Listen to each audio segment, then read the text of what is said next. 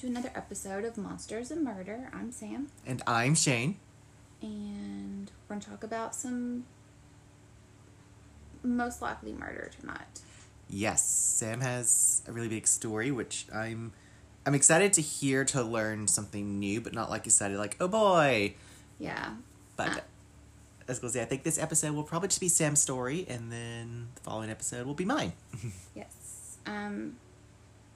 So for this case, I watched several programs. I watched a 2020 special called The Devil's Triangle. Mm-hmm. I watched an ID special called Disappeared in the Darkness, and there was a Dateline episode called The Landing, and then I also got some of the information from the Horry County News online. Ooh, Horry County. I know that county. Yes. So, I don't think you'll know this case. Okay.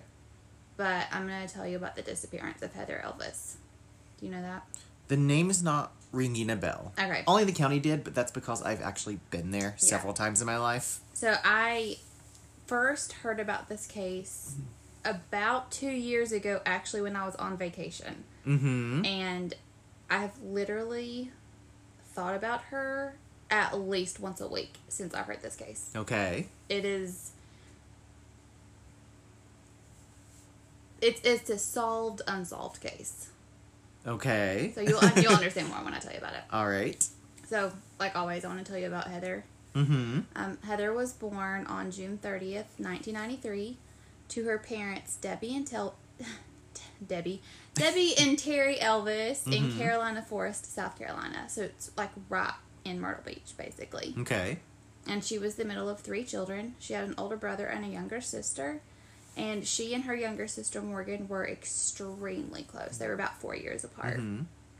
And they looked so much alike. Even now, they could probably pass for twins. They look almost identical. Wow. She grew up in a close, tight-knit, middle-class family. Her dad owned a printing business. And Heather was like a little bit of everything. Mm-hmm. She was funny and outgoing and ambitious, and her sister described her as being big into any room that she went into. She just had a very like outgoing personality, loud, and she did do a bit of everything. She liked to ride four-wheelers and play paintball, and she was extremely artistic. She loved to draw and doodle. And her parents said she was always leaving some kind of drawing or doodle all over the house. And actually mm-hmm. at the computer that her dad still uses on the monitor, she had left a Post-it, which he still has there. And it says, "Heather is amazing," with a little heart. So he sees it every time he sits down at his computer. Aww. Heather had a serious side, too, which kind of leans into that artistic side, you know. But she had gone on mission trips to Costa Rica before, and she helped repair a roof, and she taught children to read while she was there. She really wanted to see the beauty in the world. Mm-hmm. And part of that, she was going to be a cosmetologist to make people beautiful. She had actually earned her cosmetology license before she graduated high school. That's a lot of work. Yeah. You should see photos of her. Mm-hmm. I mean, she is stunning. She is beautiful. Her sister, Morgan, said that Heather wanted to be in front of the camera, behind the camera, designing what she wore in front of the camera and doing makeup for everybody. She was described as not knowing or not understanding the concept of boundaries when it came to chasing her dreams. Mm-hmm. But also, you know, she was in high school, and as she got older, she started to rebel a little bit. She didn't want to follow the rules of her parents' house. So after she graduated, she moved out. Mm-hmm. This is very typical teen behavior. Yeah, I mean, that's... Her sister said, like, anything you could do to rebel against your parents, that's what she was doing. And, like, mm-hmm. that's honestly true. Even, like, on any realm of that. Like, when you're a teenager, you're going to rebel against your parents. Exactly. It doesn't matter. And it could be something small or it could be something big. Mm-hmm. So, by December of 2013, Heather was 20 years old. She had been working since she was 17. And at the time, she was living with her best friend, Brianna. I'm going to call Brianna Bree from here on out. And they both worked at a restaurant called The Tilted Kilt. Okay. The Tilted Kilt is like a Scottish version of Hooters. Oh. So the girls wear like a bra and like a little shrug tied in front and then a kilt, and that's the uniform. Mm-hmm. But because Heather wasn't yet 21, she was just working as a hostess. Uh-huh. And her manager, Jessica, who will also be a key player in this story, said that the guests loved her. And Heather had the personality to be a hostess. And if she had been 21 and could have been a bartender or a server, she would have made a shit ton of money. Mm-hmm. She was cute, she was bubbly, she was funny. And Jessica said that by the time she had the guest from the front door to their table, they felt comfortable, they were laughing, and she did the same thing when they were leaving. Well, that's awesome. So far, it seems a little classier than Hooters. Maybe, maybe not. I don't know. I don't think... Like, I'm not going to say it's classy or not. Like, it doesn't... Mm-hmm. For me, like, go in, you're going to get, like, not outstanding food. True. But, you know, like, go in for a burger and a beer, and mm-hmm. that's really what you're going there for. I mean, well... Yeah, well... I could never work there. No, I could not either. Well, I'm just saying because I don't have boobs. Like, if I had boobs, I would totally work there. And but I don't have boobs, so I would not get hired. If as a girl, I probably would not either. And whatever, if there's a male equivalent, I'm sure I'm not cut out for that place either. No, okay. If I was a dude and I had a big old schlong, I would be, like, applying for... Is Chippendale still a thing? I don't know. Yes. I would be waving that thing around. If I had big boobs, I would show them. But I don't have big boobs, so... I'm not going to, you know... I mean, if people want to see my tiny boobies, I'll show them to you. Anyway, so on December 17th, 2013... So this really is not all that long ago. Mm-hmm. Heather had interviewed for a cosmetologist position at a local salon, and she actually got hired the same day. But she wasn't supposed to start working until the following week, which was the week of Christmas. Mm-hmm. And then that night, she actually went on a first date with a guy named Steven. And it's like around Christmas break, so her roommate's out of town. And Heather, at this time, had just started dating again after a really bad breakup in the beginning of November. And she was really upset about it. Mm-hmm. And so she was just trying to get back out there. And I started to say rebuild, but she was... had just turned 20, so she was like not rebuilding, she was building her life. Yeah. And she was trying to start it. So she and Steven had actually gone to high school together, but I think he was like a few years older than her. Mm-hmm. So they didn't really know each other, but he had sent her a message on Instagram or commented on one of her photos, and they started talking and decided to go out. So they went out to eat at a Mexican restaurant. And then afterwards, they went to an empty mall parking lot where he taught her how to drive his stick shift truck. Aww. And I was like, he had to really trust her because you can kill the engine or... this is how little I know about cars. I don't know what you kill, but you can kill something if you don't know how to drive a stick shift. You can mess up the whole car. Like, I couldn't tell you exactly what it is. Oh, yeah, because you used to have one. You would know. Until 2018... Was it, I believe? That's when I got my car. I do believe so. So until 2018, I drove only stick shift. Yeah. I've never driven a stick shift. I know that I would kill it before we even got out of the driveway. But you've got to learn, so... Well, you don't have to. Well, no. I'm saying, like, if you don't want to ruin it, like, if you're trying to teach someone, it's going to happen. You have to learn, and that's the only way to do it. Yeah, I mean, and when he said that, or when I found out that she got to drive his truck, I was like, wow, like, he must have really liked her, because that doesn't usually happen. Like, you don't give your, you know, one of your favorite possessions to somebody and be like, here you go, if you don't break it. Yeah. But he let her, he taught her how to drive, actually. She sent a picture text message to her dad about 10 o'clock that night. And it was a picture of her driving the stick shift. Uh-huh. And she said something like, proud of me, I can drive stick shift. And her dad, in an interview, was like, yeah, of course I was proud of her. Because apparently he had tried to teach her, and it didn't go well. Mm-hmm. And he was like, great, it's 10 o'clock, I'm going to go to bed, I'll talk to you in the morning. Uh-huh. So the following morning, on December 18th, around 4 a.m., Now, I've heard it pronounced Horry and Horry County. Like, in everything that I watched, they pronounced it Horry and then Horry. And I was like, I don't know which one it is. I am fairly certain that it is Horry. Like, the H is silent. That's what I thought. And then I heard people saying Horry County, and I was like... Well, and the locals prefer Horry, from my understanding. Well, so, a police officer was doing one of his final rounds of patrol when he turned onto Peachtree Road. And this road led him into the Waccamaw National Wildlife Refuge. Mm-hmm. And one of the roads was to a landing called Peachtree Landing. Okay. And on each side, there's, like, parking lots and then the ramp that leads off into the water. And he noticed that there was a 2001 green Dodge Intrepid, like, kind of parked awkwardly in the landing. Mm-hmm. It was around Christmas break. It's a tourist destination, like Myrtle Beach. There's people there generally all year round. I mean, it's not as busy as in the summer. Yeah. But it's Myrtle Beach. Like, mm-hmm. You go there to party on vacation. Yes. So he pulled up to the car. He ran the plates, but just to see if it had been stolen or yeah. And it hadn't. So he got out to look around. And he didn't see anybody. There weren't any broken windows. The tires weren't flat. And there wasn't anybody in the car. So, mm-hmm. to him, everything looked normal aside from the way the car was actually parked. Because it was parked at an angle. It wasn't in a spot. It was sideways.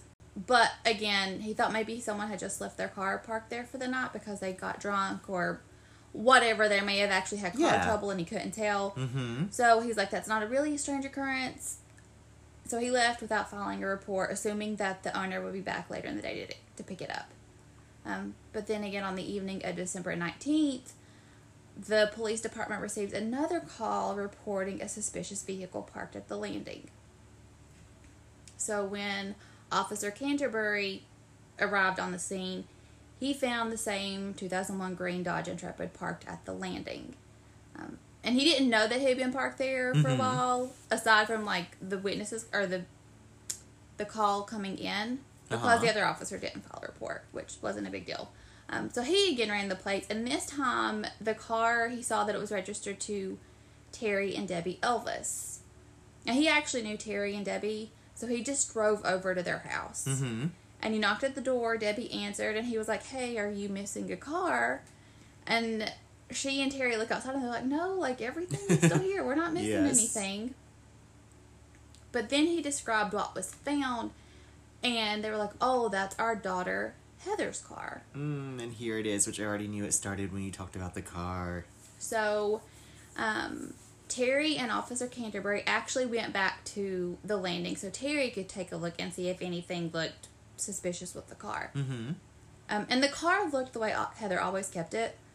Full of crap, which was like my car when I yes. was 20 years old. It had clothes and makeup and her artwork. Basically anything you could need mm-hmm. was in her car. Receipts, everything. But Heather wasn't there. Her purse wasn't there. She wasn't there. Her cell phone wasn't there. They did find, like, some old identification. Well, one report said it was old identification. Another report said it was a driver's license. Which, if it's older, maybe it was an older driver's license. I don't know. But Terry did begin to worry. He called her cell phone, and it went straight to voicemail, mm-hmm. which was extremely out of character for Heather. Her phone was essentially an extension of her body, and her mom said that if her phone got down to, like, 30% life, she would freak out. Mm-hmm. She never let her phone battery die.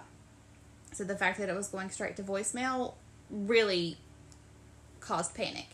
When Debbie called, straight to voicemail. And then they were like, you know, we haven't heard from her since the 17th, which, that's not odd. I remember being that age when I was in college. I wouldn't speak to anybody in my family for days on end, and then I'd get this text message from my mom asking me if I was alive, which if I wasn't, I couldn't have responded anyway. Yes. But that was her way of checking in without, you know, blowing my phone up. Yeah, I mean, and it's not unusual for anyone, young adults or even older adults, to not speak to their parents at least for a couple of days and maybe even a couple of weeks depending on the relationship. Exactly, yeah. So they hadn't been worried that they hadn't heard from her in, you know, a day and a half, but when they were trying to call her and she wasn't answering and her phone was going to voicemail, that was suspicious. Mm-hmm. So the officer told Terry, you know, do you have a neck, or can we check the trunk? And Terry was like, okay. And Terry wanted to be the one to, like, unlock the truck and look at it. And the officer was like, no, you can't open it just in case they find something bad. Mm. But Terry wanted to be the one to, like, unlock it. Yeah. So they unlock the truck, and when they lift the lid, it's just more junk. Mm-hmm. Terry said it was so full of junk that you couldn't even fit a cheeseburger in there. Oh. So, I mean, and I get that too. I used to do that all the time. I keep my car mostly clean now, but when I was younger, I could have lived in my car for weeks on end and been perfectly fine. I had anything I needed in there. It didn't matter.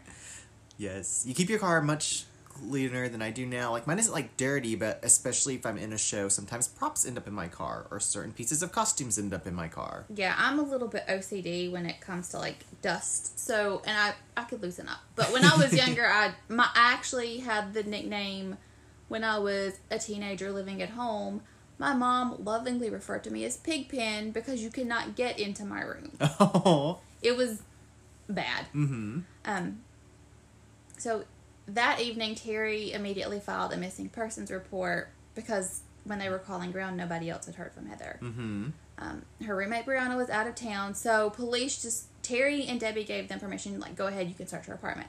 They go into her apartment to see if they could see, like, any sign of a struggle or anything like that to let them know where she may have been. The apartment was messy, but it wasn't anything out of the ordinary. Uh-huh. It looked like a typical 20-year-old apartment. Yeah. They did find, like, a suitcase, but that was probably because she was packing to go home for Christmas. Mm-hmm. And again, she didn't really live that far from her parents, but, you know, like, we've had this discussion before. When we go out of town, it looks like we're moving out. Yeah, absolutely.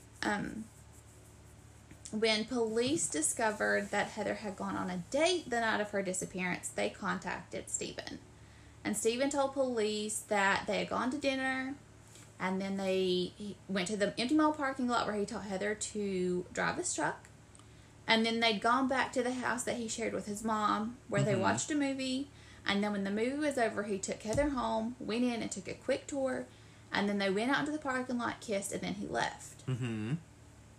So police spoke with his mother, and she corroborated his story about Heather coming to their house. They watched a movie. He left to take her home, came back shortly thereafter, and did not leave again. Uh-huh. So police pretty quickly ruled Steven out as a suspect. He informed police that he and Heather were actually supposed to meet the next day when he, like, the day that... The 18th. They were supposed to meet on the 18th when he got off work. Mm-hmm. But when he reached out to her, he never got a response. So he figured that she was just busy... and that she'd get back up with him when she had time. So the next day, on the 19th, police reached out to Jessica, Heather's manager at the Tilted Kilt. Uh-huh. And Jessica told them, like, Heather's not supposed to work until the next day, but if you want to know where she is, you should probably reach out to Sidney Moore, because he would know where Heather was if anybody knew where she was. Sidney Moore was Heather's ex-boyfriend, and things had ended badly between the two of them in November. Mm-hmm. Sidney and Heather had met in April of 2013 when they were both working at the Tilted Kilt. Heather was the hostess, and Sidney was the night maintenance man. Mm-hmm. And so they met one evening when the staff of the Tilted Kilt, like, Sidney was not technically staff. He just came in at night. And he did this for a bunch of different restaurants along that strip. So, the staff of the Tilted Kilt had been treated to a local Pelicans baseball game. Mm-hmm. And then after that, they all went back to the restaurant to hang out. And I don't know if you've ever worked at a restaurant, but that was, like, pretty much all I did until I graduated college. And when you made friends with people at the restaurant, you all tended to gravitate back towards the restaurant, wherever you were, and you just hung out there. And that's what we did. You guys, you really become close. Yeah. Typically, because usually your waitstaff is just a bunch of young college students. Mm-hmm. So they all went back to the Tilted Kilt that night, and Sidney was there. So everybody was out on the patio. And Jessica was indoors Heather came in and told her that she thought Sidney was cute and that she had a crush on him. Oh. Well, Jessica thought this was a little bit odd. You know, Heather's friends, like, admitted, like, Sidney was funny. He had a really good attitude. He was kind of attractive. Mm-hmm. But Sidney was also 37 years old. Ooh, and she's 21 at this point? She was 19 when they met. Her birthday was in June. They met in April. So she was 19. If you were almost double the age of the person that you were interested in dating, you should probably, like, take a step back and be like, this is not a good idea. Yeah, at least when it's, like, that young, like, newly adult age. Yeah. And I was listening to an episode of True Crime and Cocktails, and they mentioned this in, they had mentioned Dane Cook, mm-hmm. because Dane Cook is engaged to a much, much younger woman, and they definitely got together when she was not of legal age. Mm. But one of the hosts, Christy, was saying, if your prospective partner, if the person you're interested in, their age ends in teen, don't. Yeah. Don't. Just walk away. Completely agree. Yep. No, leave it alone. Mm-hmm. And aside from that, Sidney was also married and he had 3 children. Ooh. Now, it's not clear if Heather knew in the beginning mm-hmm. that Sidney was married, but she definitely found out.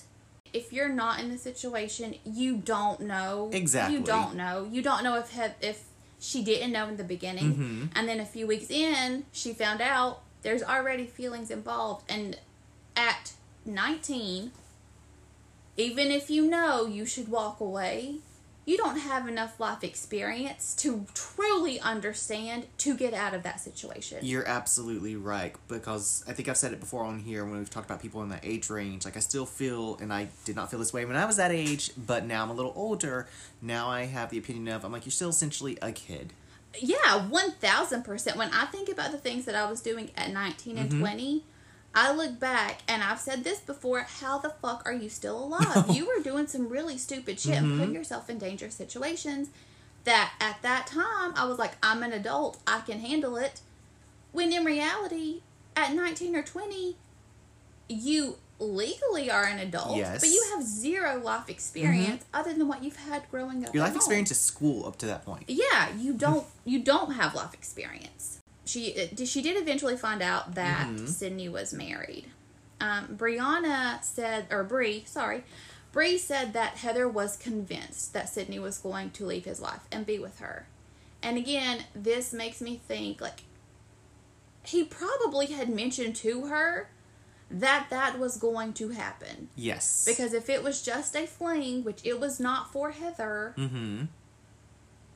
that just doesn't pop up. Like, no. If you're just sleeping with somebody, you're not going to be like, we're going to be together forever. You're mm-hmm. going to realize, even at that age, because I was that age, you know. Yes. And, again, he was 37. She was 19 when they got together. Mm-hmm. That's a big age difference. It is. And when you're 19, you are very easily manipulated mm-hmm. by someone that you think cares about you, yes. has it together, wants to be with you. Because even if you are completely 100% confident in yourself, at 19, at 20, you want somebody to love you. Mm-hmm. The relationship between Sidney and Heather was not a secret. It was not a secret. Everybody there knew it. It was actually quite common knowledge that Sidney and Heather were together. Mm-hmm. Sidney would start coming in on his days off, like in the morning, to bring Heather coffee and bagels. And Sidney did not work during the day and not in the morning. And so, as I've mentioned, Heather's phone was basically an extension of her body. Yes. So much so that her manager, Jessica, had been like, you need to leave your phone in my office because I see you looking at it while you're at the hostess stand. Sadly, very typical work issue. Oh, me too. We were not allowed to have our phones when I was waitressing, mm-hmm. but you bet your sweet ass that we all had our phones in our aprons, and when we were back yep. behind the stand, we were checking our messages mm-hmm. and answering phone calls in the bathroom. Yes. So there was an instance when Heather's phone was charging in Jessica's office, and Heather's phone kept, like, going off, buzzing, buzzing, buzzing, and it was back to back to back. So finally Jessica was like, maybe I should take a look at it because maybe there's an emergency and Heather needs to go home. But when she picked it up, she realized it was not an emergency. It was actually messages from Sidney. So she does a little snoopy snooping. And it was clearly evident that Sidney and Heather were involved in a sexual relationship. So Jessica, you know, she said that she, you know, wasn't really happy about that. She had a talk with Heather about it. But she also said that despite their age difference and the fact that Sidney was married, Heather and Sidney appeared to have a genuine connection and really appeared to be in love. And interviews with Heather's friends, they all said, like, she truly loved him. But when you have an older person who is most likely telling you that they love you, you believe that they do. Heather's friends and her co-workers were really not happy about her relationship with Sidney. Like, everybody was like, I don't care if you have a connection. It's wrong. End it. And they were not happy. So at one point, two of her co-workers actually called into the Tilted Kilt and pretended to be Tammy, which is Sidney's wife. And they were like, we know you're sleeping with my husband, and leave him alone, basically. And that really scared Heather. Like, it, and after that point, like, Sidney stopped coming into the Tilted Kilt. So were they just doing this because, like you said, they were unhappy? Were they just unhappy because they were was married? Yeah. I think if that had not been the case, they wouldn't have cared. Which, again, they don't know the situation. They probably should have just stayed out of it, but they didn't.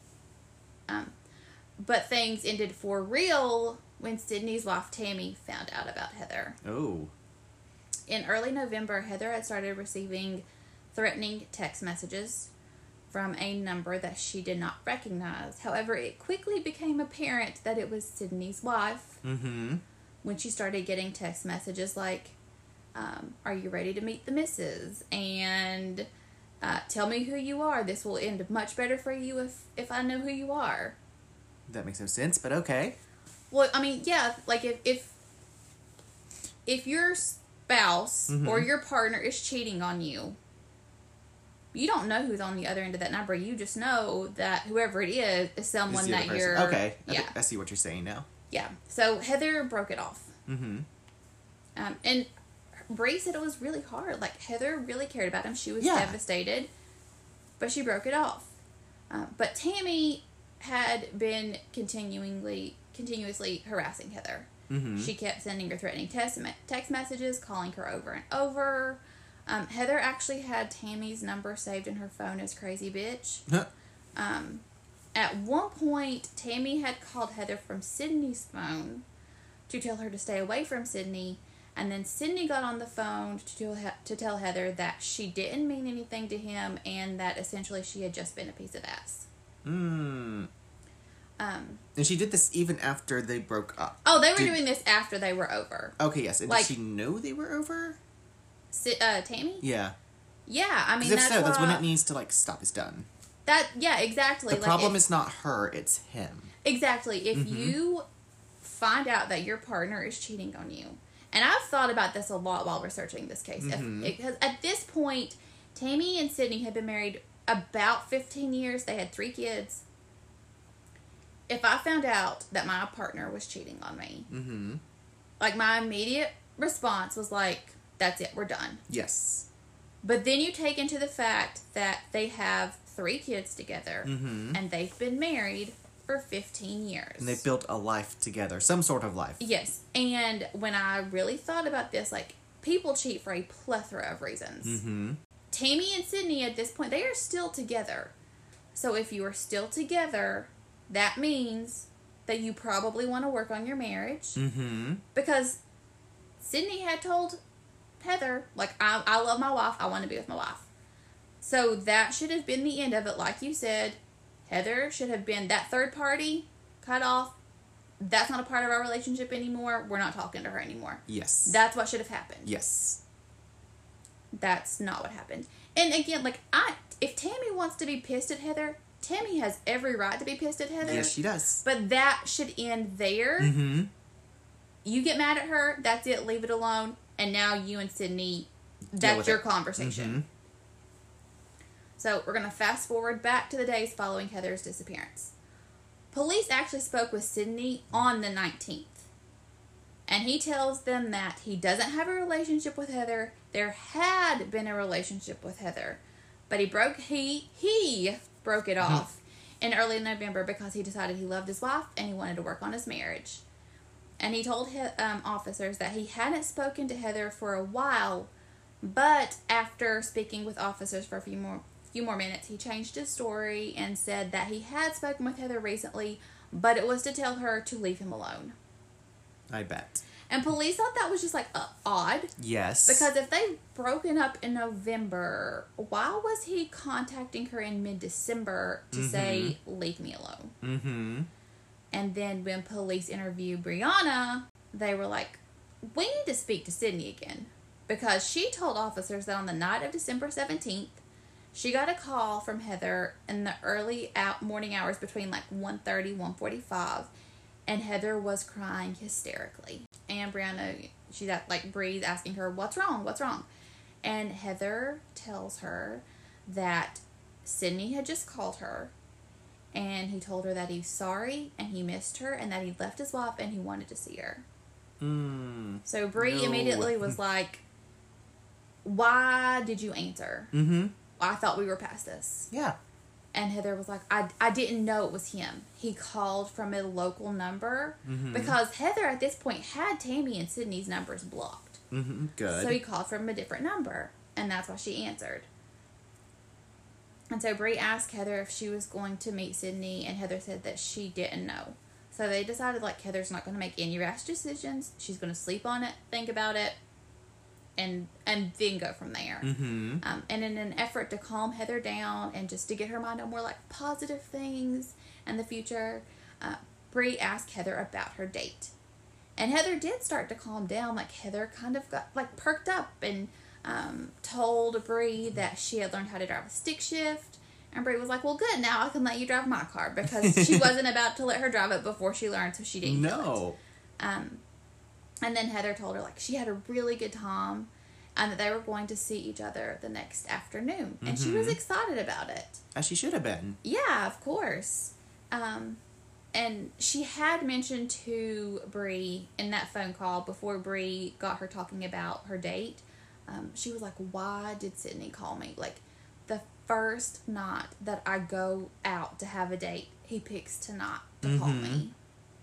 Probably not a coincidence. So, before they entered the call, they said, I love you, because they always enter their call saying, I love you, and I'll see you tomorrow, or we'll talk about it tomorrow. So, at this point, like, if police still had any questions about Steven's involvement, the interview with Bree was like, okay, Heather was at home after Steven left. Everything went good. It was fine. Yeah.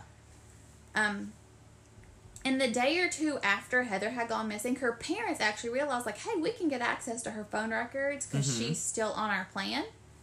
And when they got her phone records, they saw that the last call she made had been to Sidney. So Terry was like, I'm going to call Sidney. Mm-hmm. And the thing is, so Terry and Debbie did not know the full details of Heather's relationship with Sidney. I don't even know if they knew about Sidney. Uh-huh. Morgan said the only thing Morgan knew was that Heather liked a boy and his name was Sidney, and Heather really, like, was smitten with him. Mm-hmm. Okay. So Terry calls Sidney's number. And when Sidney picks up, Terry was like, hi, I'm Terry Elvis. I know you don't know me, but I'm Heather's dad. Sidney just starts cussing at him. He's like, I don't know Heather. Basically tells him, do not call me back. Wow. So that was, like, you know, red flag. But again... Oh, major red flag. Yeah. So on December 20th, police went to Sidney and Tammy's house to talk to them again. Sidney's not home, but Tammy is. Police do not have a search warrant, but Tammy opened the door and they asked if they could come in and look around. And Tammy said, yeah, sure, no problem. Come in and look around. But Tammy was dictating where they could look, what they could touch, where they could... Which, again, that's in her rights. Yes. They did not have a search warrant. Mm-hmm. She did not have to let them in, but she did. So if she wants to tell them where to look, legally, Tammy has the right to do that. Yes. So they came in and they were asked if they could take pictures, and she's like, no problem, take pictures. They asked if they could search the truck, but Tammy said they couldn't because she didn't have a key to get in. And so I don't know what other vehicles they had, but at the time they had just bought a black Ford F-150, mm-hmm. like a month before, and they had taken this truck to... Tammy and Sidney had said that in an effort to repair their relationship, they had gone on like a three-week road trip to California. Okay. And had taken this truck. So he had traded in his old truck for a new one. Mm-hmm. But the police were not able to search that one. Now, during this search, police are looking around, and one of the officers notices, like out the corner of his eye, there is a surveillance camera, but he doesn't want Tammy to know that he sees it mm-hmm. because he knows that whatever has happened in this house in like the last week is going to be on that surveillance camera. Uh-huh. So he didn't take a picture of it. He did not bring attention to it. He just kept looking. So when police go outside, taking photos, they notice cement mix, some kind of cleaner, and a shotgun shell casing. And Tammy explained this away by saying, like, we're redoing our driveway, so we need cement. Mm-hmm. The cleaner was for their RV, because they did travel a lot with their kids. They actually homeschooled their kids because they traveled so much. Okay. And then the shotgun casing was probably because Sidney was a duck hunter. Mm-hmm. So, even though that's suspicious, that's not enough to, like... Yeah. Do anything. But based on Brianna's interview with police, I keep calling her Brianna. Bree. That's what they call her in all the episodes. Bree. Based on her interview with the police, they did call Sidney in for a more formal interview. Mm-hmm. And they did this based on Bree's interview and after they received full records of Heather's phone calls. And in those, they were able to see incoming and outgoing phone calls. Heather had received a call at 1:33 a.m. from a local number. The call lasted a few minutes, and then they see that Heather had called that number back 9 times. Oh, my. Yeah. And then they see the call to Bree at 1:44. And then between 3:17 and 3:21, Heather had made a flurry of back-to-back calls to Sidney mm-hmm. before he picked up. That call lasted 4 minutes. After that call was over, starting at 3:37, Heather called Sidney 4 additional times. Okay. She called him at 3:37, 3:38, 3:39, 3:40. He mm-hmm. never answered. And Heather's phone went dead at 3:42. Weird. Yes. So, they tracked this local number mm-hmm. back to a payphone at a gas station. And thankfully, this gas station had surveillance footage. Mm-hmm. Granted, it was grainy. Oh, all surveillance footage. All of them are. Yes, I know. Footage. All of them can't talk. But yeah, it's... I don't know why it's a thing. Yeah. It was grainy, but... Based on her phone records, interviews with Bree, they wanted to speak to Sidney again. So mm-hmm. he came in for a formal interview. And when he came in, they asked Sidney to replay the evening of the 17th for them. And Sidney said he and Tammy had been out driving around that evening because they're trying to repair their marriage. They had sex in his truck in 2 different parking lots. They went to Walmart and then they went home. When police asked Sidney if he had been anywhere else that evening, he said no. He explained that he'd actually been handcuffed to the bed.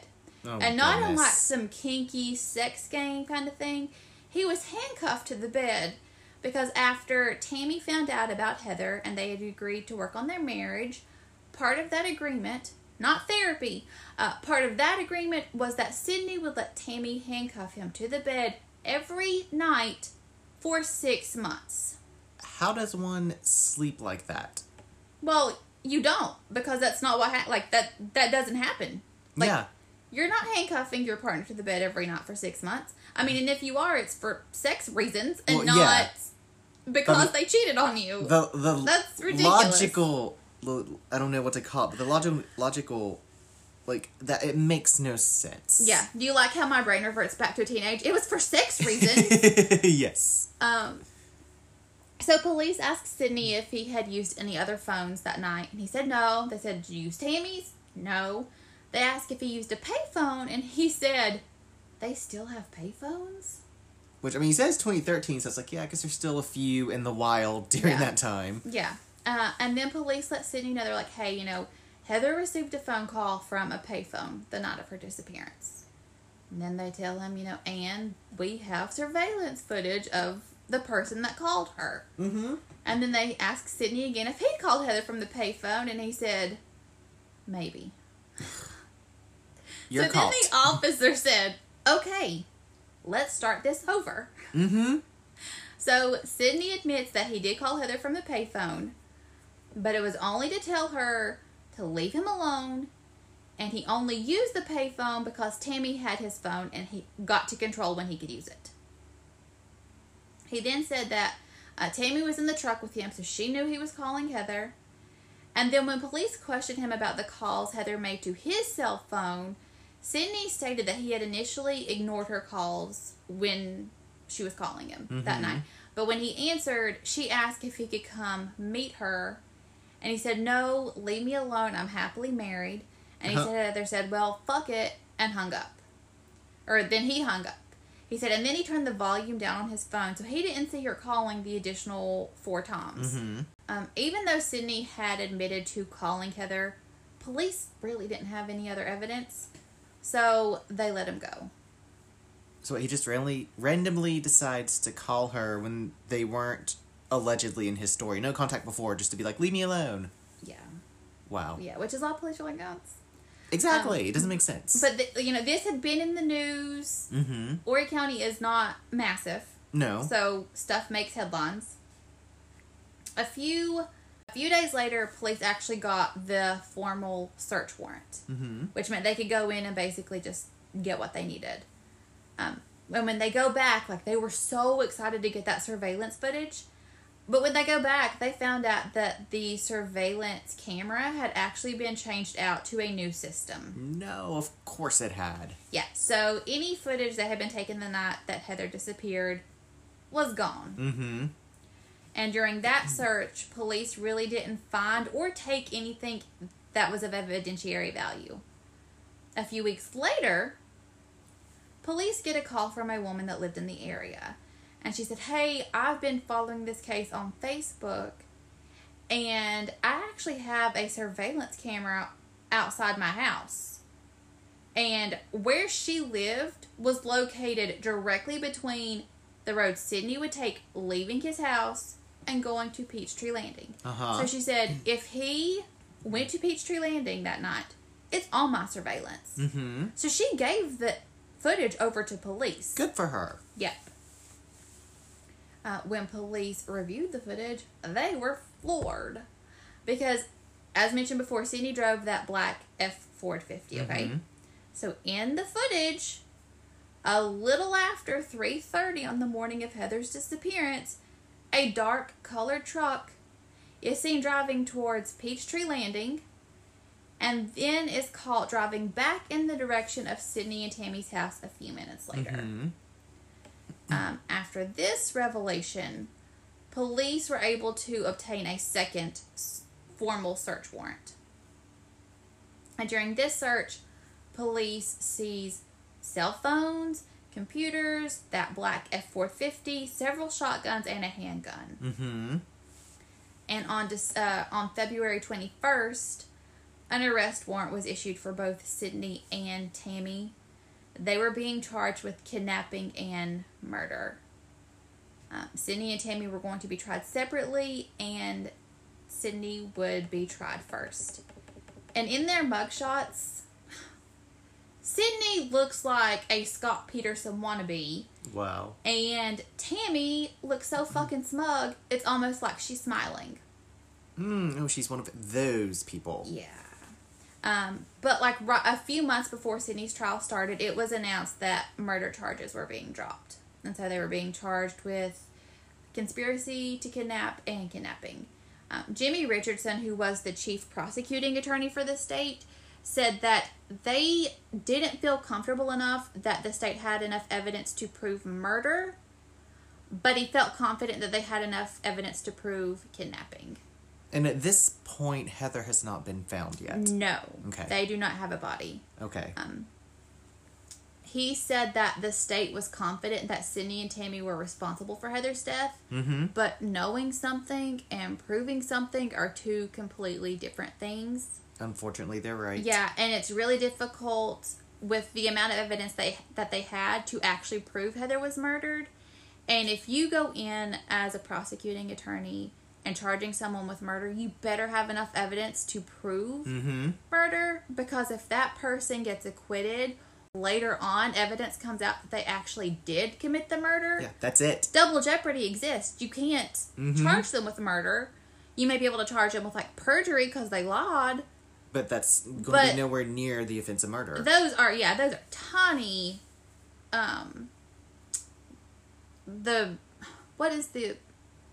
amount of time you would spend in prison for perjury is minimal comparison to murder. The punishment is not going to fit that crime, so absolutely I get it. Absolutely not. No.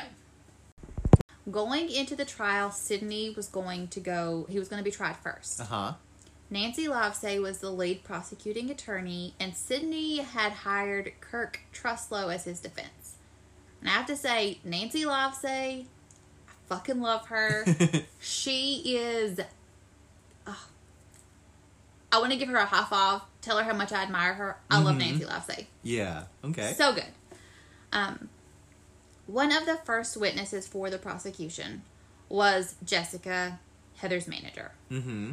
Jessica had witnessed a lot of the relationship between Heather and Sidney. And when you work in that type setting, I was super close with one of my managers. Yeah. We hung out after work. We were friends. You get close with people like that. You do. So, she knew about the relationship with Sidney, and she knew about the harassment she'd received from Tammy after Tammy found out. So, she has described the relationship, the harassment, and then Nancy asked her about the possibility of Heather being pregnant. Oh. Yeah, if you should have seen Shane's eyes. They got really big. Was not expecting that at all. Jessica had been in charge of ordering the uniforms. Mm-hmm. And the uniforms, like I said before, consisted of the kilt, a bra, and then like a little shrug top that you tie in front to make your boobies look good. Jessica said that initially, when Heather had gotten hired, she had been in an A cup and a medium skirt.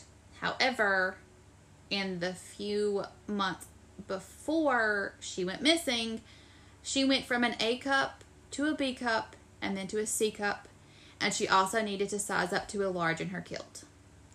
And I will say, as a lifelong member of the Itty Bitty Titty Committee that has wished my tatas would magically get bigger overnight, that doesn't happen. Okay, yeah, you're right to say, I know nothing about how unusual this odd, like if it was waist size went up one, I'm like, okay, maybe someone, post-breakup went on a sugar binge. That's what I do. But. Yeah, you're not going from an A cup to a C cup that quickly. No, not unless you're gaining a significant amount of weight, and Heather was not gaining an abnormal amount of weight. And when you're pregnant, your boobs start getting bigger pretty quick. That's like one of the first signs of pregnancy. So, Jessica had half jokingly asked, but mostly serious, Heather, do you think you could be pregnant? And Heather just looked at her with this stare of fear and confusion and didn't say anything. And then Heather asked her again, like, could you be pregnant? And Heather said yeah. And at this time, the only person Heather had been with was Sidney. So if she was pregnant, Sidney was the father. On the stand, Jessica admitted that Heather had taken a pregnancy test at the Tilted Kilt in November, but the test came back reading error, which meant Heather probably had not peed enough on the stick, or it was a faulty test. But Heather had not taken another one after that. How could she have not wanted to at least know a store test? That would have driven me crazy. When you are 20 and you are not ready to be pregnant, True. It is very scary. Mm-hmm. And not having the life experience that you would need to make a decision, sometimes it's better to, like, not know until you are prepared to be able to know. That is true. And taking mm-hmm. into account, her and Sidney were over. Tammy and Sidney are harassing her. That's probably not something she wanted to think about at the time, because she had all Very these true. Other things going on. And again, Heather was young. She was young. She was still a kid, like we said. She's still essentially a kid herself. Yes. She's probably terrified. She's heartbroken. Like, mm-hmm. Bree said she was devastated when she found out Sidney and Tammy were going on a 3-week trip to rekindle their marriage. That was hard for Heather, mm-hmm. because Heather loved him, and yeah. she thought Sidney loved her too. Mm-hmm.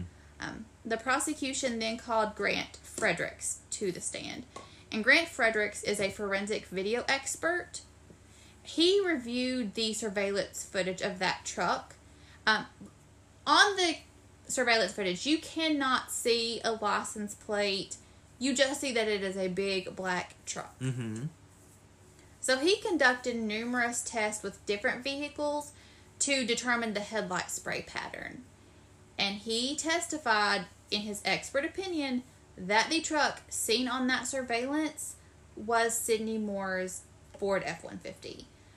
Sidney's attorney was like, that's bullshit. Like, trucks don't have DNA. Oh, my God. You can't. That's of course they were like that. Yeah. The next witness for the prosecution was Amelia Bethia, and she was a member of SLED, which is the South Carolina State Law Enforcement Division.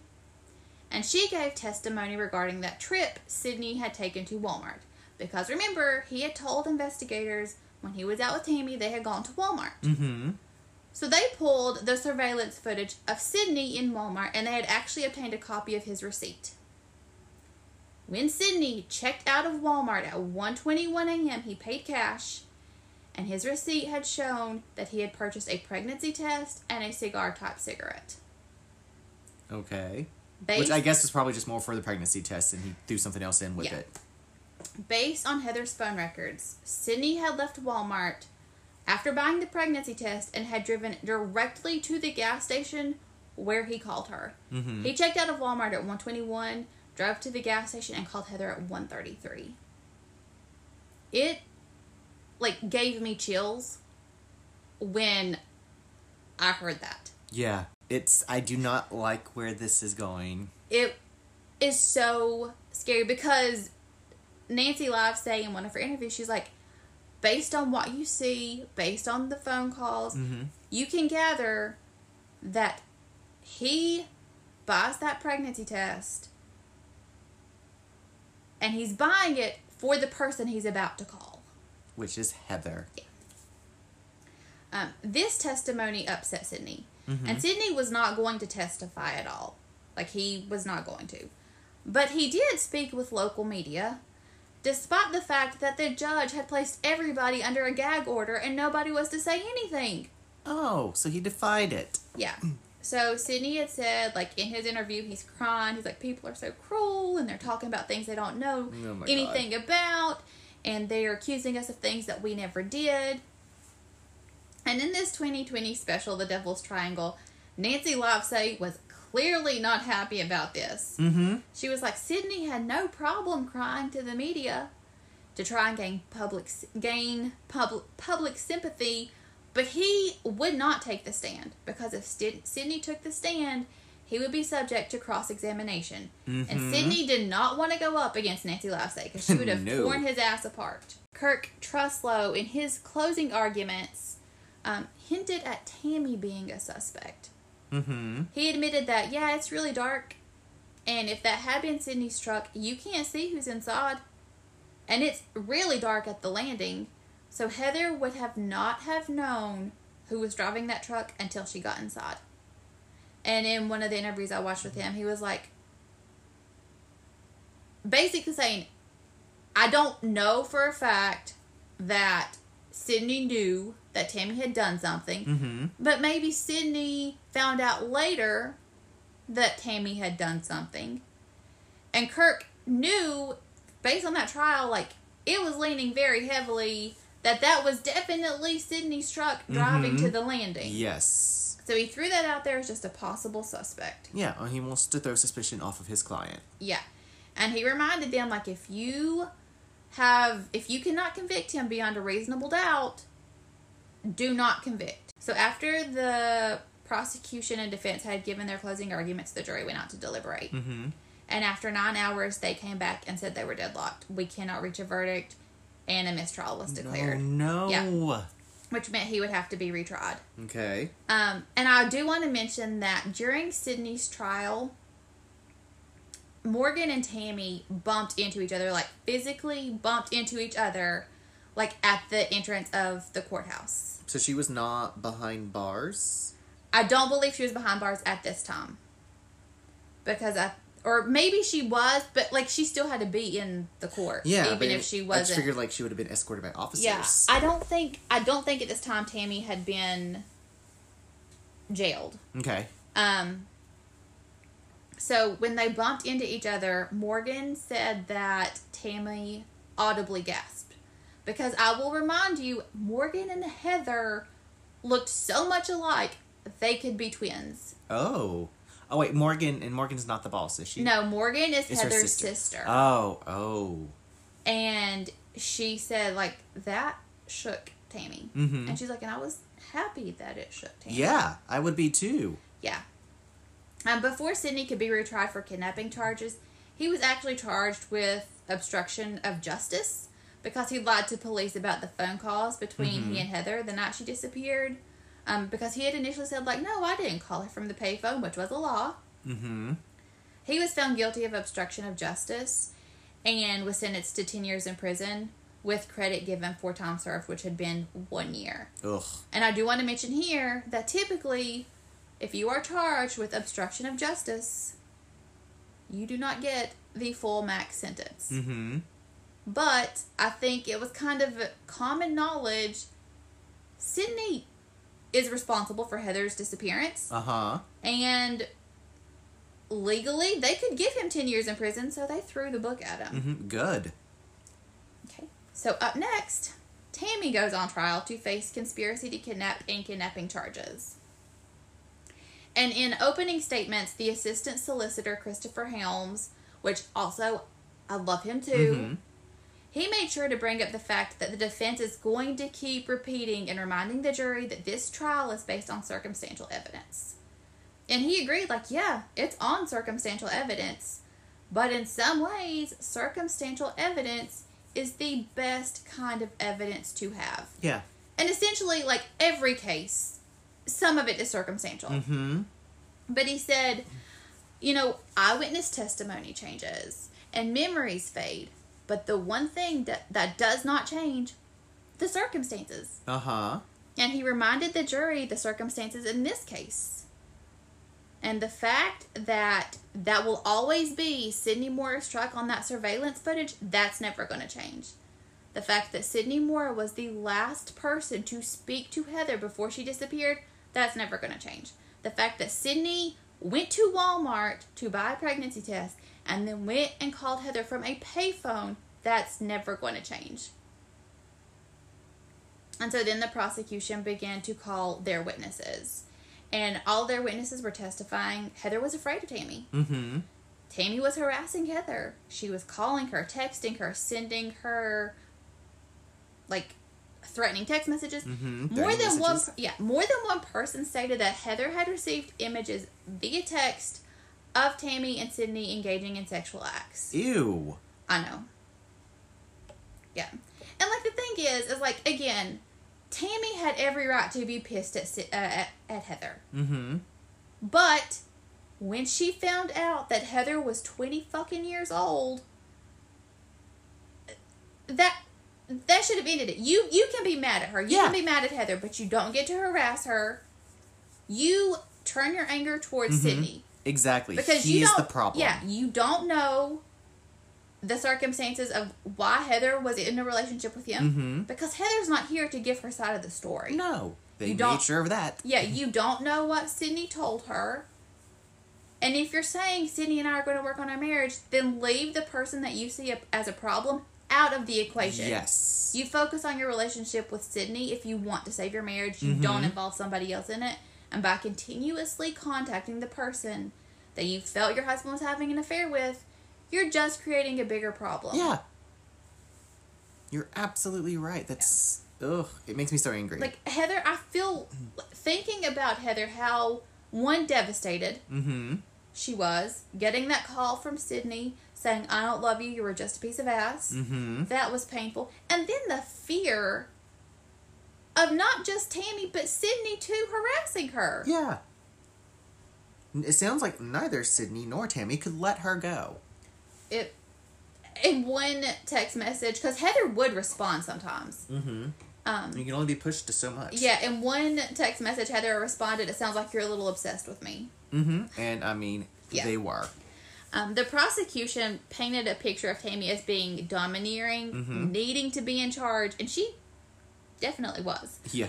In one instance, the prosecution had called one of their oldest son's friends to the stand to provide some insight into a tattoo that Sidney had on his stomach.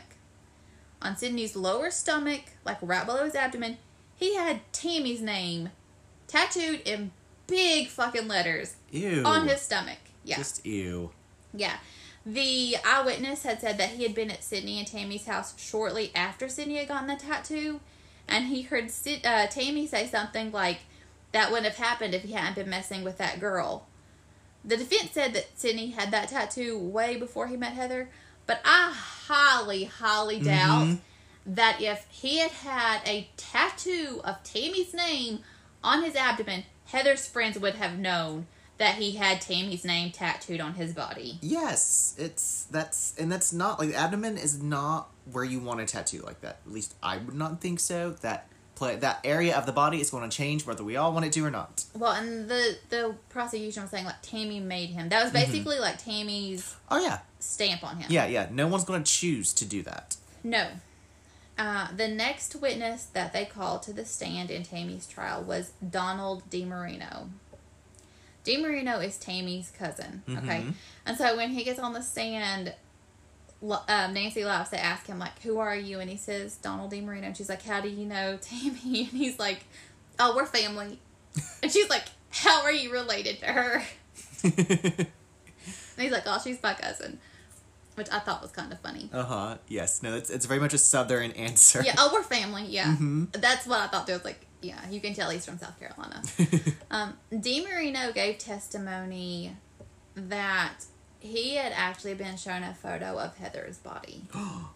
He said that during a smoke break while at a barbecue at Tammy and Sidney's house, he and Sidney had gone out back to smoke, obviously, and Sidney had shown him a photo of Heather on a flip phone.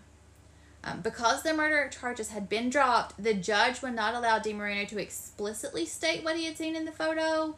However, he did allow Nancy Livesay to question DiMarino about the content of the photo. Mm-hmm. So, Nancy asked him if it appeared that Heather could walk or talk in the photo, and he said no. And she said, based on what you've seen in the photo, do you expect anybody here to ever hear from Heather again? And he said no. Later on, in one of the later interviews that I watched with Nancy, she said that he had, and I don't know if this was like testimony in the court, but he had said that in the photo, again, they didn't explicitly state what he saw. Yeah. But that Heather had blood on her shirt and face. Under cross-examination, DiMarino fell apart and his credibility, like, came into question. He looked completely not credible. The defense attacked his character because DiMarino had been in and out of jail on drug charges. Mm-hmm. And then the defense asked him if he'd ever lied to his mother while under the influence of drugs. And DiMarino was like, no, I don't lie to my mama. And then the defense played a recorded phone call between DiMarino and his mother while he was in jail. And again, how many times, if you are in jail, you don't have a right to privacy. No. If you make a phone call, it's being recorded. Mm-hmm. If you are in an interview room with someone, doesn't matter, unless it's your attorney, You are being recorded. Yeah. The number of people who... the people who don't know that... Mm-hmm. It's a good thing, because that's how idiots get caught. Yes. But, oh my God, the number of people who think they can go in there and talk to their mama, and it's not being recorded. Mm-hmm. So, anyway, he said, no, I don't lie to my mama. And then they played a phone call of him between DiMarino and his mama. And in the call, his mother had asked him, like, why didn't you tell me they showed you a picture of Heather? And he said he had been lying about it and that photo didn't exist. And he's like, man, he's like, I'm about to lose my shit when you guys keep asking me this, like talking to his mom. So then the defense was like, why did you lie to your mom during that call?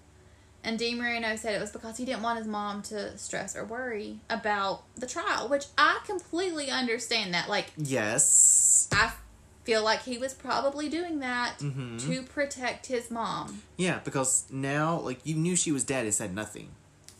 So, when the defense pointed out that he did, in fact, lie to his mother, DiMarino became visibly upset. And he basically said, like, the questioning was pissing him off.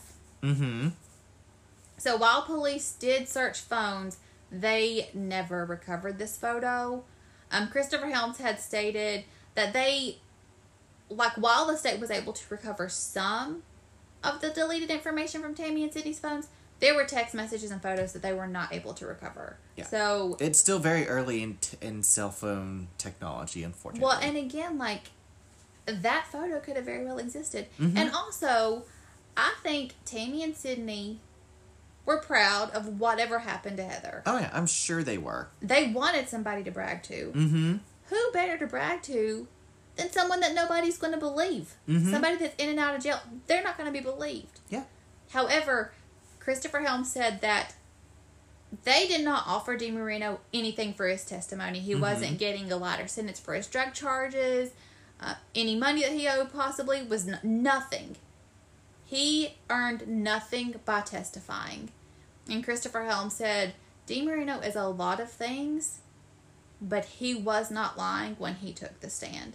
And I don't think he was lying. I think he definitely saw something. Which is so fucking sad. So mm-hmm. fucking sad. Like, here, like, we're talking about this trial, and Heather is... It just breaks my heart. Every time I see her face, it destroys me. Mm-hmm.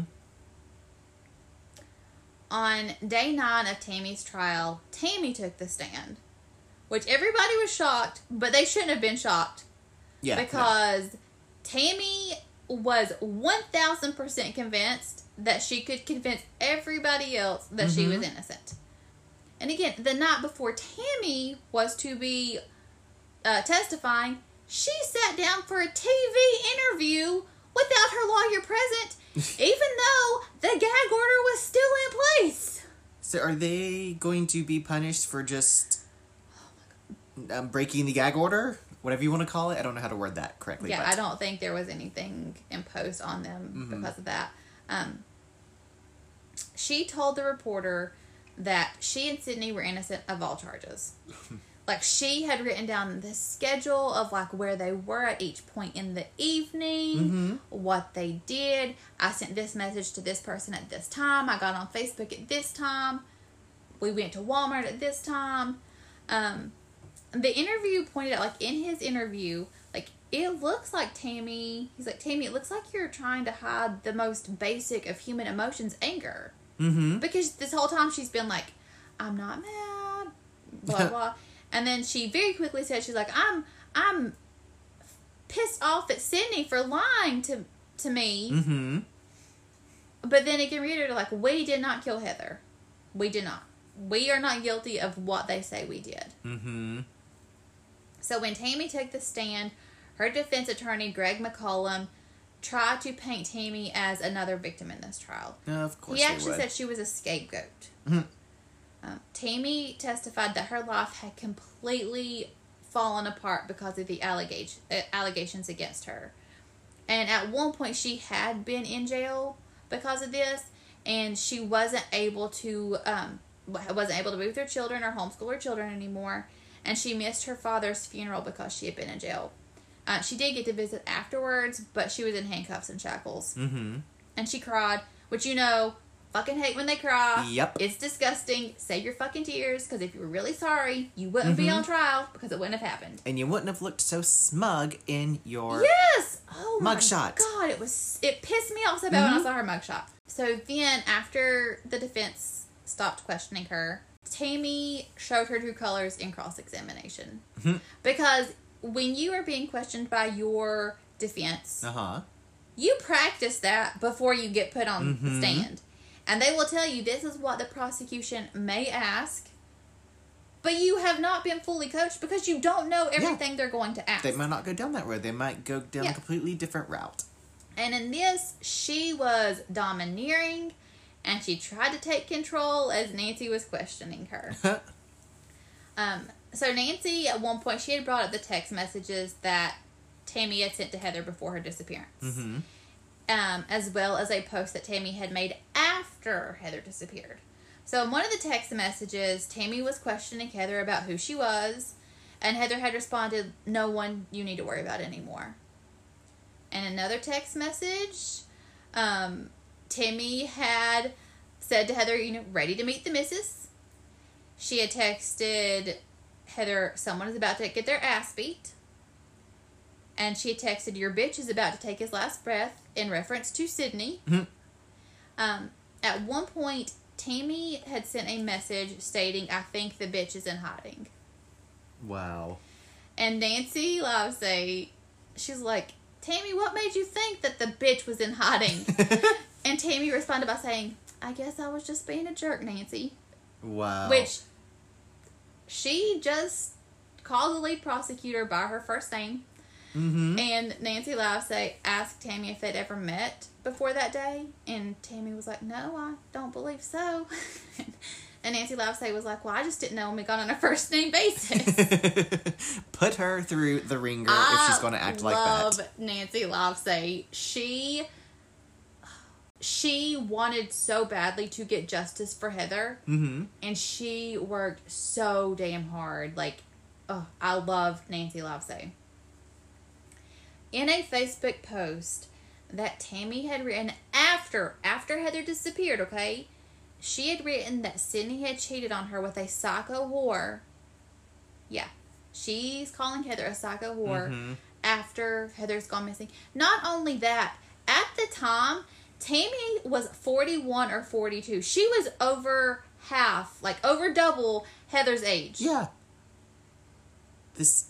Oh my God. This is a grown woman calling someone who has just legally become an adult a psycho whore. Mm-hmm. Attacking someone who has just legally become an adult. Absolutely, absolutely ridiculous. And Tammy had told her... in Tammy's questioning, and I don't remember if it was the defense or Nancy Livesay questioning her, but she was like, "When I was sending those text messages initially, they were not directed at Heather.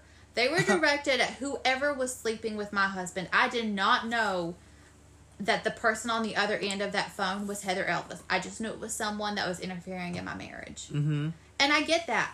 Again, Tammy had every right to be pissed. Yes. Every right to be pissed.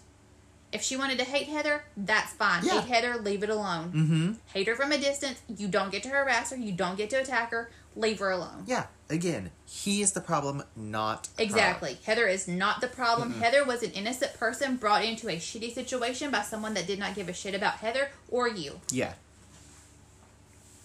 So, in that same Facebook post, though... Tammy goes on to say it's okay that Sidney cheated on her because she had a boyfriend for a while. Oh, goodness. A whole lot of crazy happening here. So on the stand, Tammy said that she and Sidney had agreed to have an open marriage. And that the reason that she had gotten mad at Sidney is because part of the agreement of their open marriage was to be honest when they were seeing somebody else. And he had not told her about Heather. And that's why she was mad. This is going to sound terrible, but the only thing in my head's like, sure, Jan. Yeah. Sure. Yeah. I mean, she's just pulling shit out of her ass. Oh, yeah, that's all she's doing. And then Sorry, go ahead. I was just going to say, she started covering her tracks before... I don't want to say she needed to, but, like, she had done something. She's trying to cover it up already. But she's so confident in her lies. Like, she thinks she can convince everybody. Nancy Livesay had been brought into evidence. I keep saying Nancy Livesay, but I just love her so much. She brought into evidence some of the explicit text messages Tammy had sent an almost, like, just barely 18-year-old. Just barely 18. And then when she's questioning Tammy about those text messages, Tammy... responded with something snarky, like she could sit and wonder how many married men Nancy Livesay had slept with, but she wasn't going to judge her for it or accuse her of murder. That's not what's going on. You idiot. When I heard that, I was like, the audacity! The audacity in this woman! Oh my gosh! She has the most punchable face I have ever seen. Oh my god. At one point during her questioning, Nancy questioned her about an actual phone conversation that Tammy had had with Heather. And get this. Tammy said the call was actually amicable. And that she and Heather had had a good conversation. Oh, I'm sure. Yeah. Yeah. Tammy just said again that she was mad at Sidney for lying. Whatever. Tammy... while she's on the stand, said that she too wants Heather to be found and that she believes Heather deserves justice. She said Heather was a nice girl and she deserves to be found. And during closing arguments, Nancy Livesay pointed out that Tammy had already told the jury what happened to Heather and reminded them that Tammy had said Heather was a nice girl, not Heather is a nice girl.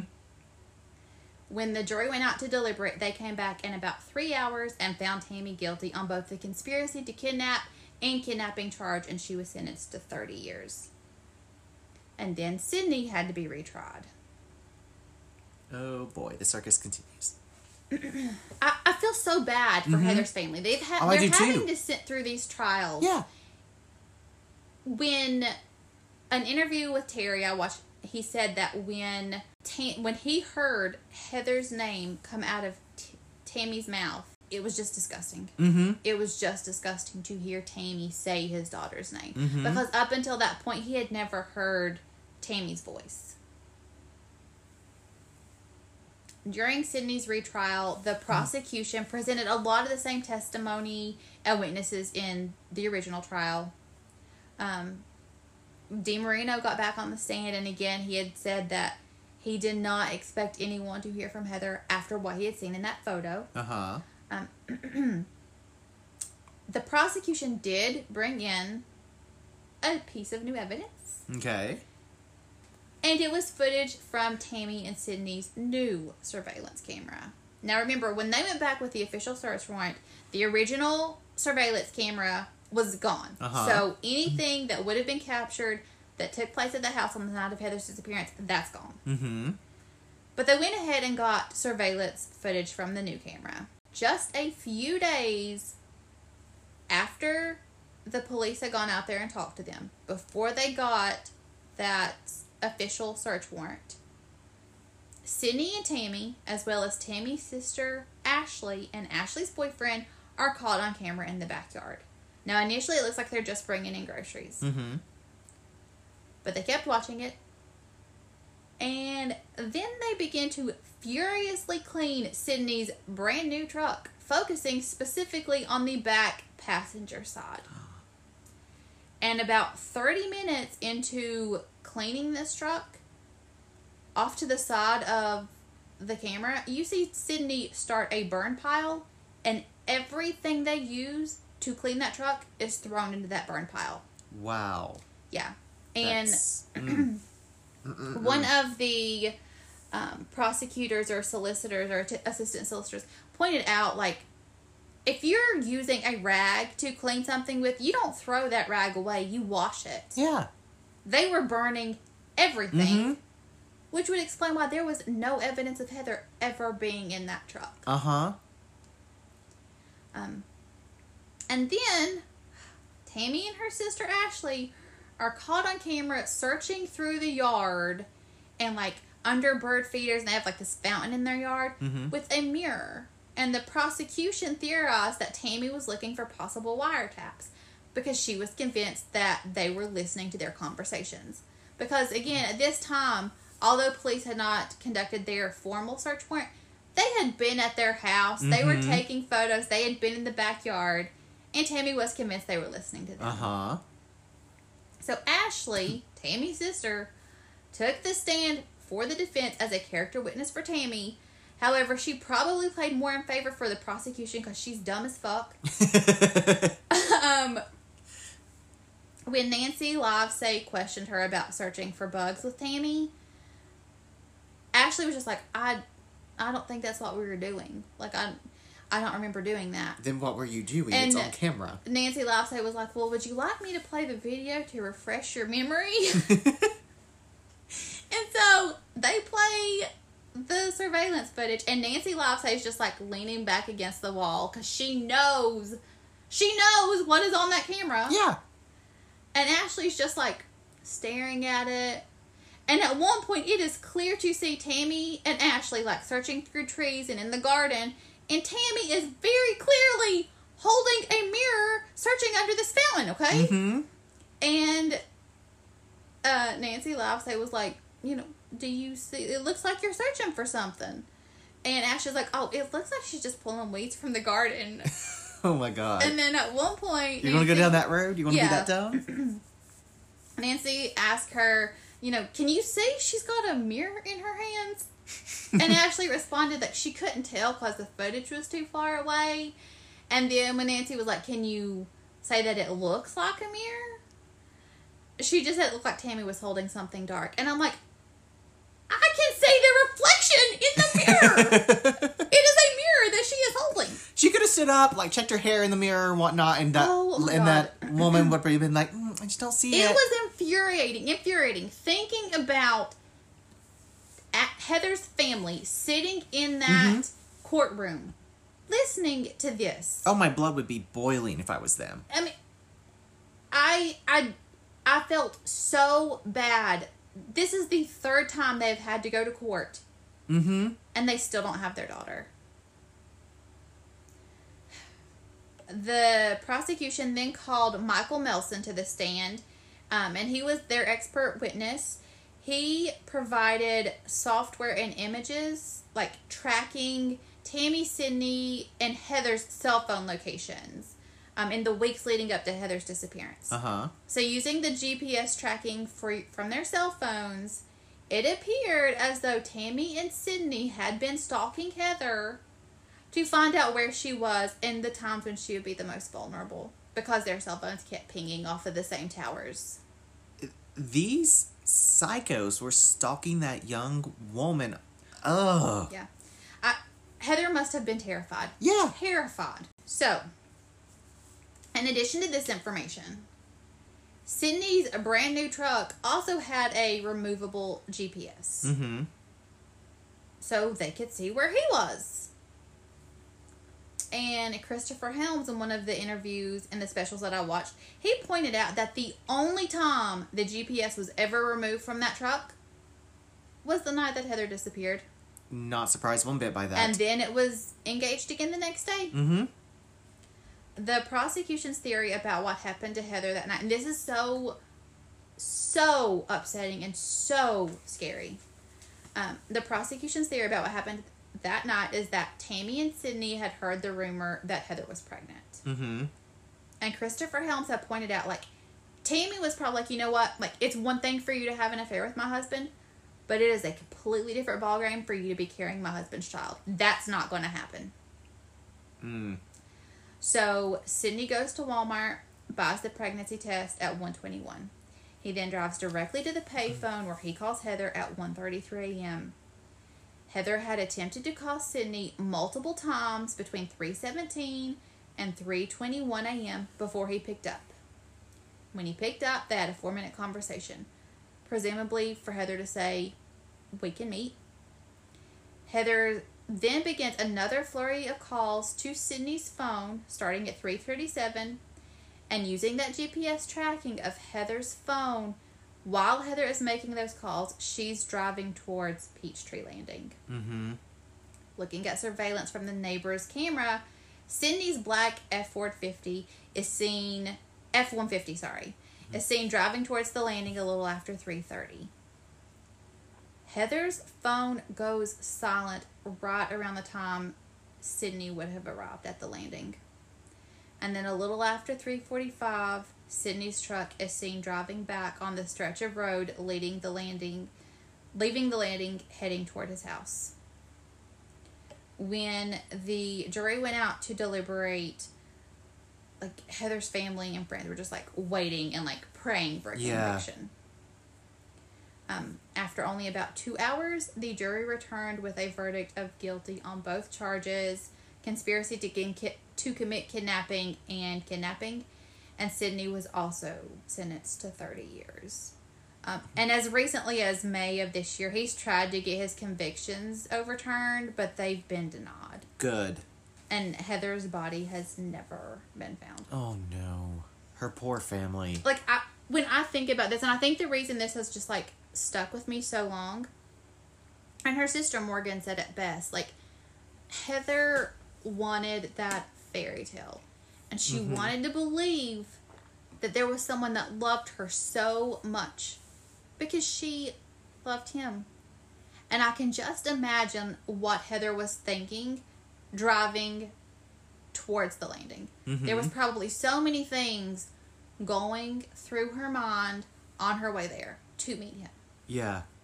And I don't even want to speculate as to what happened when she got into mm-hmm. Sidney's truck because we don't know. No. But we can, I think it's safe to assume that something mm-hmm. happened to her.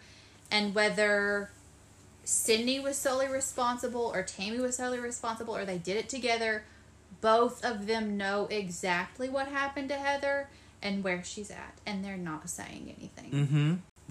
They both know how it all played out. And it just makes me so angry. Yes, it's so saddening. I'm angry at them. It's, yeah. I know, like, they got 30 years, and that it's not nearly enough time. No.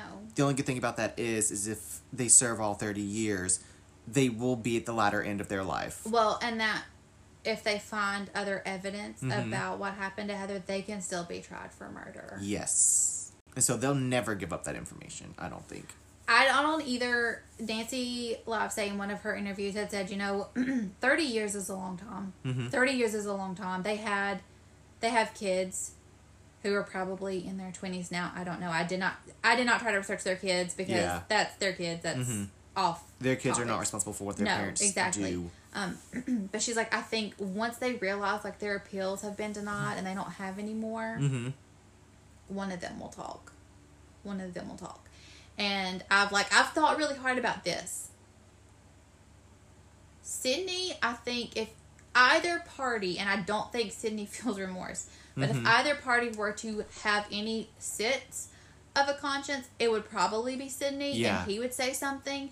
I think Tammy will only speak if she finds out they have enough evidence to convict her of murder, mm-hmm. and then she would turn to save her own ass. Yeah, absolutely. I 100% agree with that.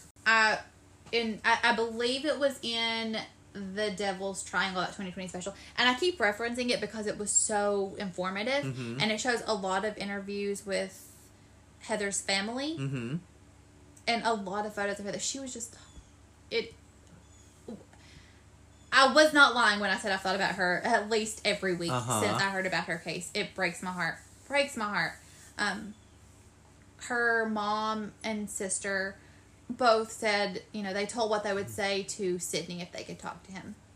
And her mom said that she would tell Sidney, this has been a really, really long, really terrible nightmare for everybody involved. Mm-hmm. But you could make it better. You could end it if you would just tell the truth. And her sister Morgan said that she would tell Sidney, remember what it was like to love her. And if you didn't love her, you at least cared deeply for her. Mm-hmm. Remember what that was like.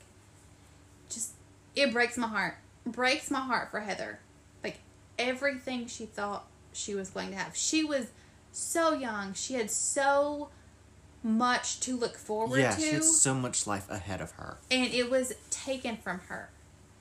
And the thing that pisses me off is, like, for what? For what? Mm-hmm. Like, did Tammy and Sidney think that they were just going to, you know, and I'm using air quotes, get rid of the problem and then everything was going to be fine and they were going to get to live their life? I'm sure they thought that. Because that's not what happened. They're stupid enough to think that. Heather's family is suffering. They don't have Heather.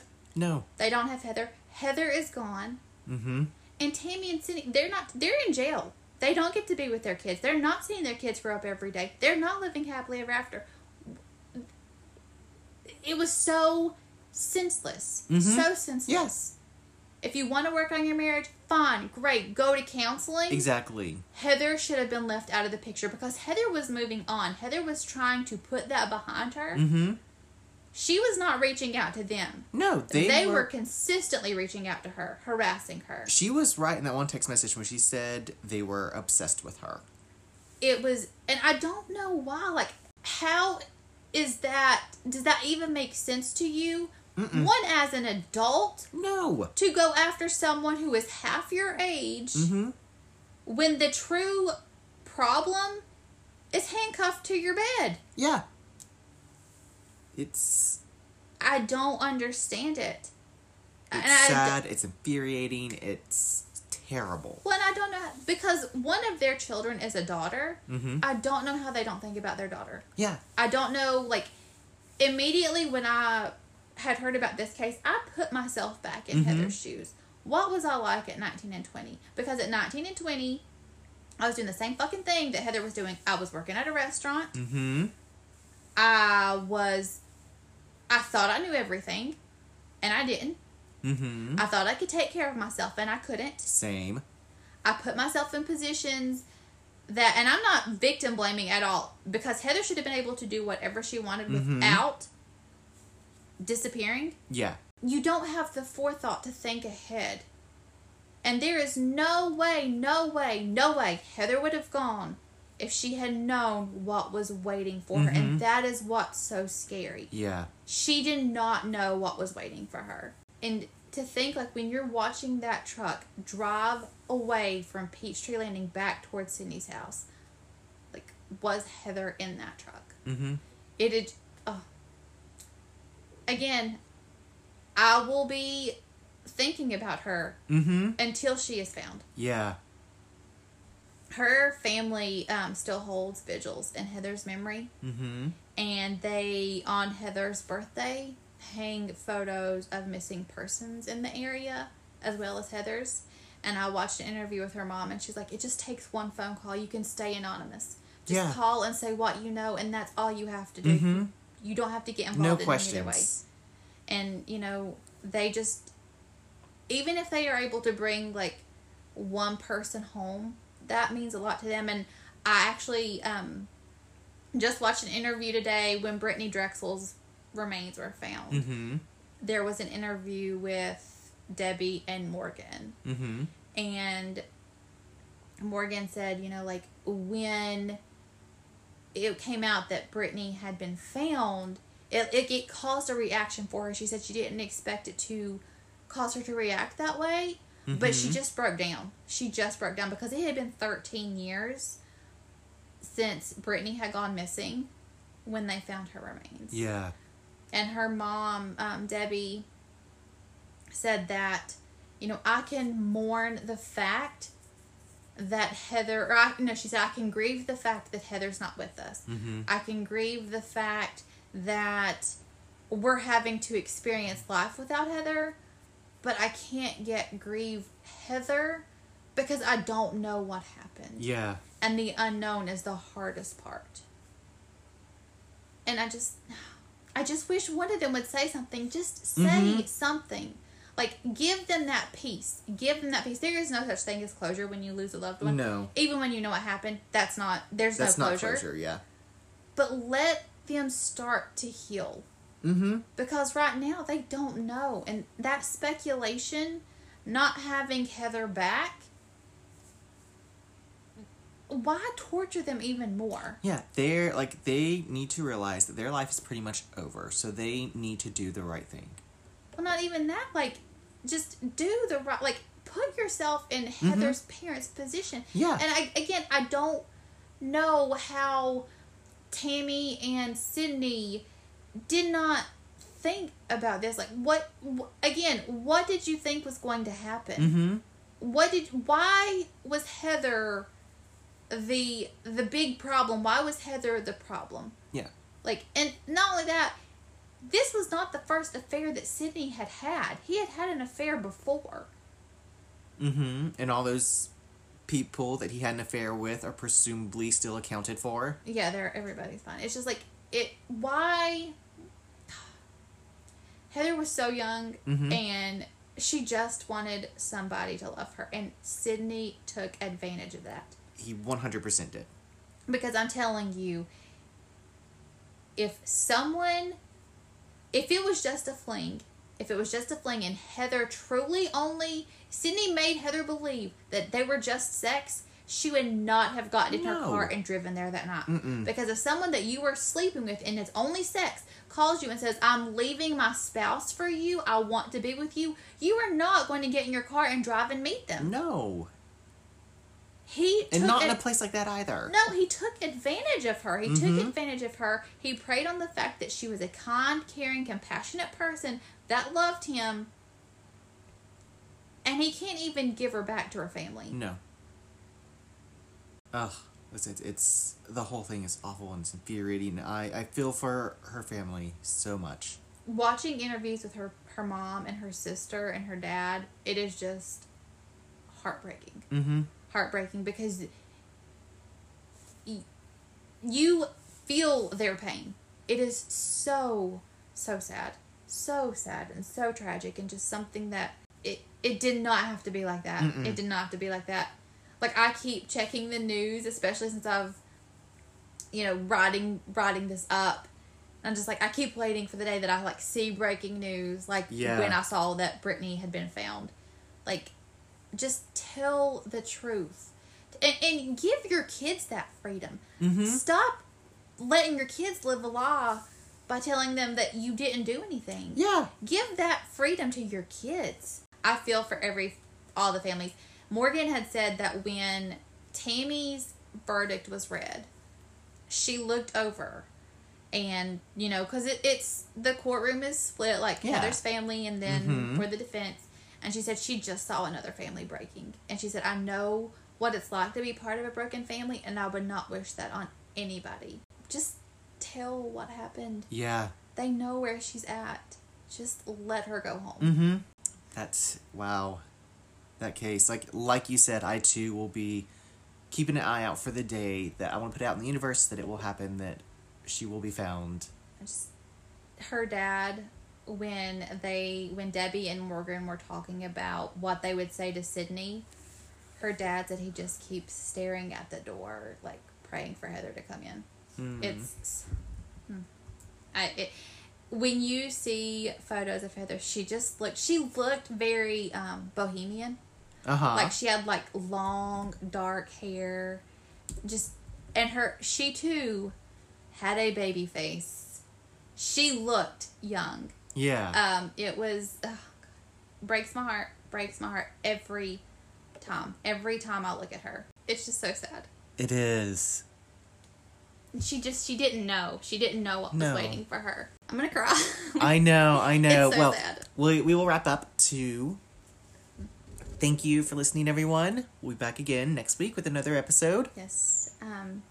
If you want to reach out to us, we are on Instagram at monstersandmurderpod and at Gmail at monstersandmurderpod@gmail. Yes, don't be afraid to reach out. Let us know what you think. If you're on Apple and Spotify, ratings actually really do help us and are just kind of cool to see if you want to leave us a review. Yes, and if you have any suggestions, let us know. Absolutely. Stay safe, everyone.